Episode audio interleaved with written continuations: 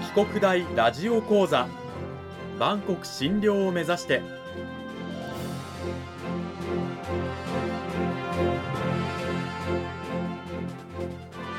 番組タイトルにあるバンコク診療とは世界の架け橋を意味する言葉です。この番組はアジアの十字路に位置するここ沖縄にある沖縄国際大学で日々どのような研究や教育が行われているのかを発信していく番組です。案内人はラジオ沖縄アナウンサー小橋川響が務めます。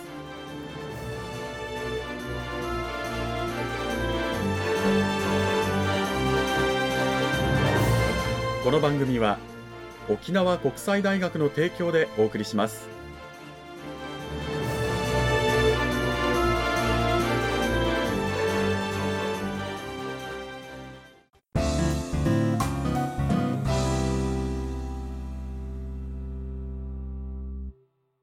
沖国大ラジオ講座今週からは2週にわたって沖縄国際大学総合文化学部日本文化学科の西岡聡先生を迎えてお送りします。西岡先生今週からよろしくお願いします。はいよろしくお願いします。えー、本編の内容に入っていく前にまずあの西岡先生簡単な自己紹介の方もお願いいたします。はい現在、総合文化学部日本文化学科に所属しております、西岡聡と申します。生まれは奈良県奈良市です。ただ、専門分野がですね、こちら沖縄のですね、琉球語や、まあ、琉球文学を専門としております。今から大体30年ぐらい前からですね、まあ、最初は尻方言でしたけれどもですね、その方言をえー、まあ、沖縄の言葉をですね、今、島言葉と言いますけども、それを学んできました。あと、いろいろなですね、沖縄の流歌や組踊りといったですね、まあ、そういった古いですね、沖縄の文学研究などもしております。どうぞよろしくお願いいたします。よろしくお願いします。実は私、沖国の日文出身で、あの、学生の頃は先生の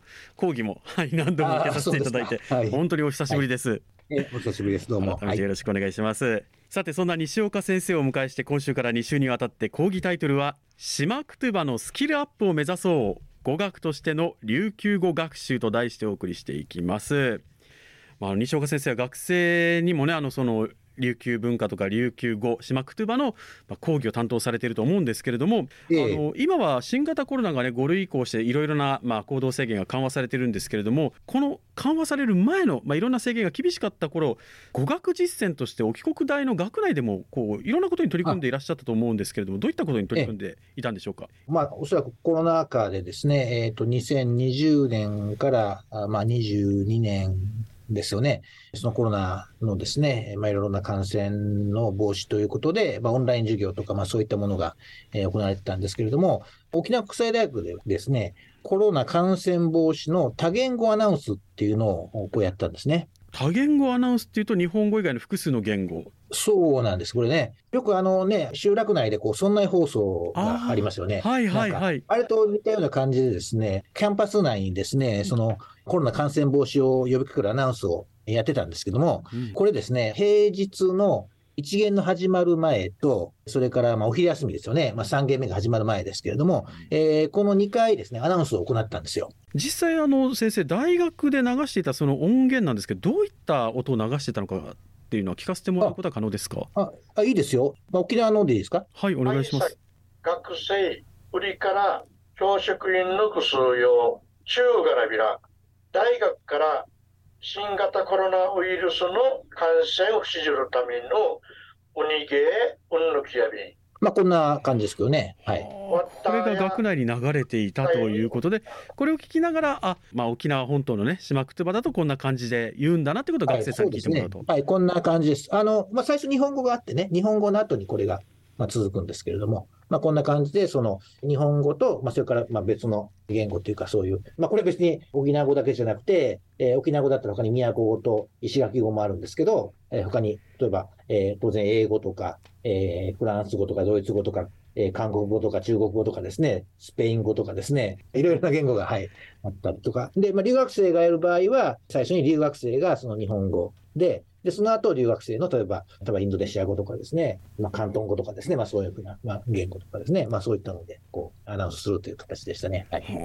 これは非常に興味深いね、語学実践でしたけども、学生さんたちにとっても、あ、なるほど、こういうふうに言うんだと、日本語で最初にね、例があって、それに続く同じ意味を持つ言語ということでね、学びの場、実践の場にもなっていたということなんですね。そうですね。まあ特にその語学を学んでいる人にとってはですね、まあそういった形で、こういうふうな表現なんだというふうなことでね、意識してもらえるんじゃないかなと、ね、思うんですけどね。その当時ですね、あのコロナが感染防止ということで、やはりこう、実際には外国にも行けないし、それから島にもなかなか行けないしという、まあ、そういった状況の中で、学内でですね、まあ、コロナ感染という、まあ、そういった我々が今守らないとならない基本的なことを、まあ、いろんな言語で発信して、国際的な気持ちをですね、こう、まあ、醸成していきたいというかですね、まあ、そんなふうな気持ちがやっぱり、まあ、あったということですけどもね。はい。なるほど。そして、沖国大では、その島クトゥバも授業として、まあ、講義としてあるんですけれども、ええ、語学としてこういった島クトゥバをこう学ばせているというのは、これ、どうしてなんでしょうか？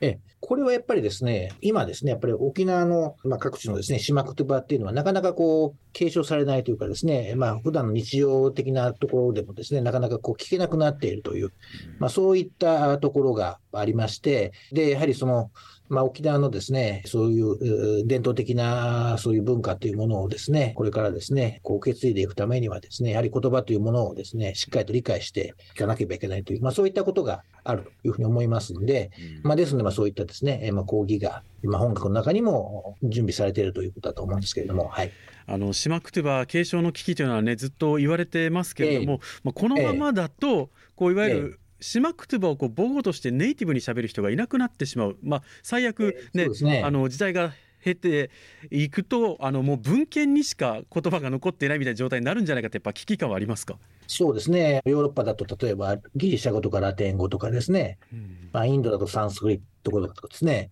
まあ、日本でもね古典日本語ですよね。平和時代の言語などをですね我々あのね、中学とか高校の授業中に学んでいきますけれどもですね、ひょっとしたらですね、島言葉もですね、これ、えまあ、話者がですね、いなくなってしまったらですね、そんな風な状況になってしまうかもしれませんので、まあ、そういった語学もあるとは思うんですけれども、ただ、やはりまだ島言葉っていうのは実際にですね、話してる人もいますし、ですから、まあ、そういった言葉をですね、まあ、できるだけですね、こう、まあ、使うようにしてですね、で、そういったですね、やっぱり琉球の沖縄の文化というものを、やはりこう、まあ、言葉の中でですね、こう、積み上げて、こう、広げていくという、まあ、こういったことが、まあ、これからも必要になってくるんじゃないかなというふうに思ってるんですけどはい。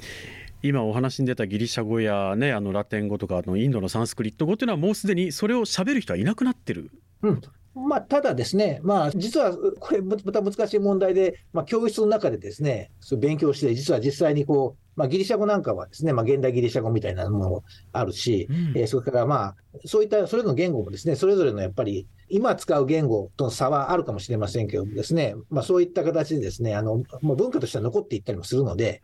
まあ、必ずしもその言葉が残るっていうことが、まあ、なんていうかな、その初期言語、つまり書いてる言語だからという理由だけでは、その評価はできないとは思うんですけれども、ただまあ、その沖縄の場合は、やっぱりまだ話してる人もいるし、まあそういったものをやっぱりできるだけ、こう、えー、つなげていくっていうことが、まあ大事じゃないかなというふうに思っています。はい。なるほど。そしてそんな島クトゥバを継承していこうちゃんと残そうということであの西岡先生はあの島クトゥバプロジェクトというこう民間団体にも携わっていらっしゃると、はい、これはですねもう2008年ですからもう今からもう15年ぐらい前にですね、えー、まあ、立ち上がった団体なんですけれどもこの団体ではまあいろんなですね島クトゥバでこうですね議論をしたりとかですね、うん、えー、あるいはまあその島クトゥバでまあどう書いたらいいのとかですね、まあそういったですね、いろんなそういうですね、まあ島言葉に関わることをですね、まあいろんなこうプロジェクトですね、まあそういった催しを通じてですね、まあ人々にアピールしながらですね、学んでいくという、まあそういったこれまあ団体なんですけれども。はい、あの、まあ言語における4つのスキルっていうよく読む、聞く、書く、はい、話すってありますけれども、はい、この島クトゥバプロジェクトでも、まあ、島クトゥバとしてその力を皆さんにこう伝えていこうということで活動されていると。えまあ、そうですね、ただ、あの4つのですね、まあ、いわゆるその言語を習得するですね、語学における4つの技能ですね、4技能の、まあ、全部を今やってるわけではなくてですね、今、これまでやってきたものでは、シマクトゥバリーディングですね、まあ、読む力ですね、それから、えー、シマクトバライティングという、まあ、書くですね、力、まあ、こういったものを、えー、高めていこうという、まあ、こういったものはやってきましたけれども、まあ、具体的にこのリスニング、あとね、リスニングとですね、あと、えー、スピーキングですね、うん、まあ、これについてまだ講座名ですね、まあ、そういった講座を、えー、作ってはないので、まあ、今後、まあ、こういった講座をまあどうまあ、開いて、えこう人々にこう学んでもらってもらえるかというようなことがやはりあの課題かなとは思ってますけれども、はい、もちろんあの沖国大でも西岡先生をはじめね、はい、いろんな先生がこの島くつばの講義はやってるんですけど、はい、この大学の外のこの民間団体の方でもこういう活動も続けていると。はい、はい、そうですね。沖縄国際大学ですね、あのいわゆる琉球文化コースっていうのが日本文化学科の中にありますので、うん、まあ、その中で琉球語の講座っていうのは、例えば琉球語学入門とかですね、うん、えー、琉球語学概論とかですね、で、えー、まあ、その、えー、まあ、実践的なその、えー、部分として、科目としては、えー、琉球語会話というのがあるんですよね。うん琉球会話、これ1、2っていうのがあって、でここでは本当に実践的な、まあ、それこそさっきですね、えー、申し上げた、その、リスニングとか、まあ、スピーキングとか、まあ、こういったものも学べるような、まあ、そういった講座がですね、まあ、開講されているということなんで、まあ、そういったものをですね、やはりこの、まあ、民間というかですね、まあ、そういった、えー、大学の外にですね、まあ、広げていくことができればなというふうには思ってます。はい。この時間は沖縄国際大学総合文化学部日本文化学科の西岡聡先生にお話を伺いました。西岡先生どうもありがとうございました、はい、はい、どうもありがとうございます。どうも。はい沖国大ラジオ講座あっという間にお別れの時間が近づいてまいりましたまあ、島くつばをねあの文献の中だけに残るようなそんな言語にしないためにということでさまざまな活動をされている西岡先生なんですけれどもそれに関するお話聞かせていただきましたがあのそれを踏まえて先生来週はどういったお話を聞かせていただけるんでしょうか？はい。えーと、来週はですね、まあ、島言葉をどう書くかという、まあ、さっきライティングの話出てきましたけど、どう書くかという問題、それから、えー、その島言葉の学習教材と、まあ、それをどうオンラインで学んでいくかという、まあ、こういった話を、えー、することができればと思っています。うん。島言葉の書くという問題、それからオンライン教材、これ、すごく、ね、気になっている方もいらっしゃると思います。あの皆さんも子どもの頃はね、結構方言で、ね、砕けた話し方をしてた方、結構いらっしゃったんじゃないかなと思うんですけども、大人になるに従ってね、だんだん使わなくなってきたっていう方多いと思うんですけれども改めて琉球のね歴史を積み重ねてきた中で完成された琉球方言皆さんもですね注意してみてはいかがでしょうか。この時間は沖縄国際大学総合文化学部日本文化学科の西岡先生を迎えてお送りしました。先生来週もまたよろしくお願いします。はいいたさることにげさびら。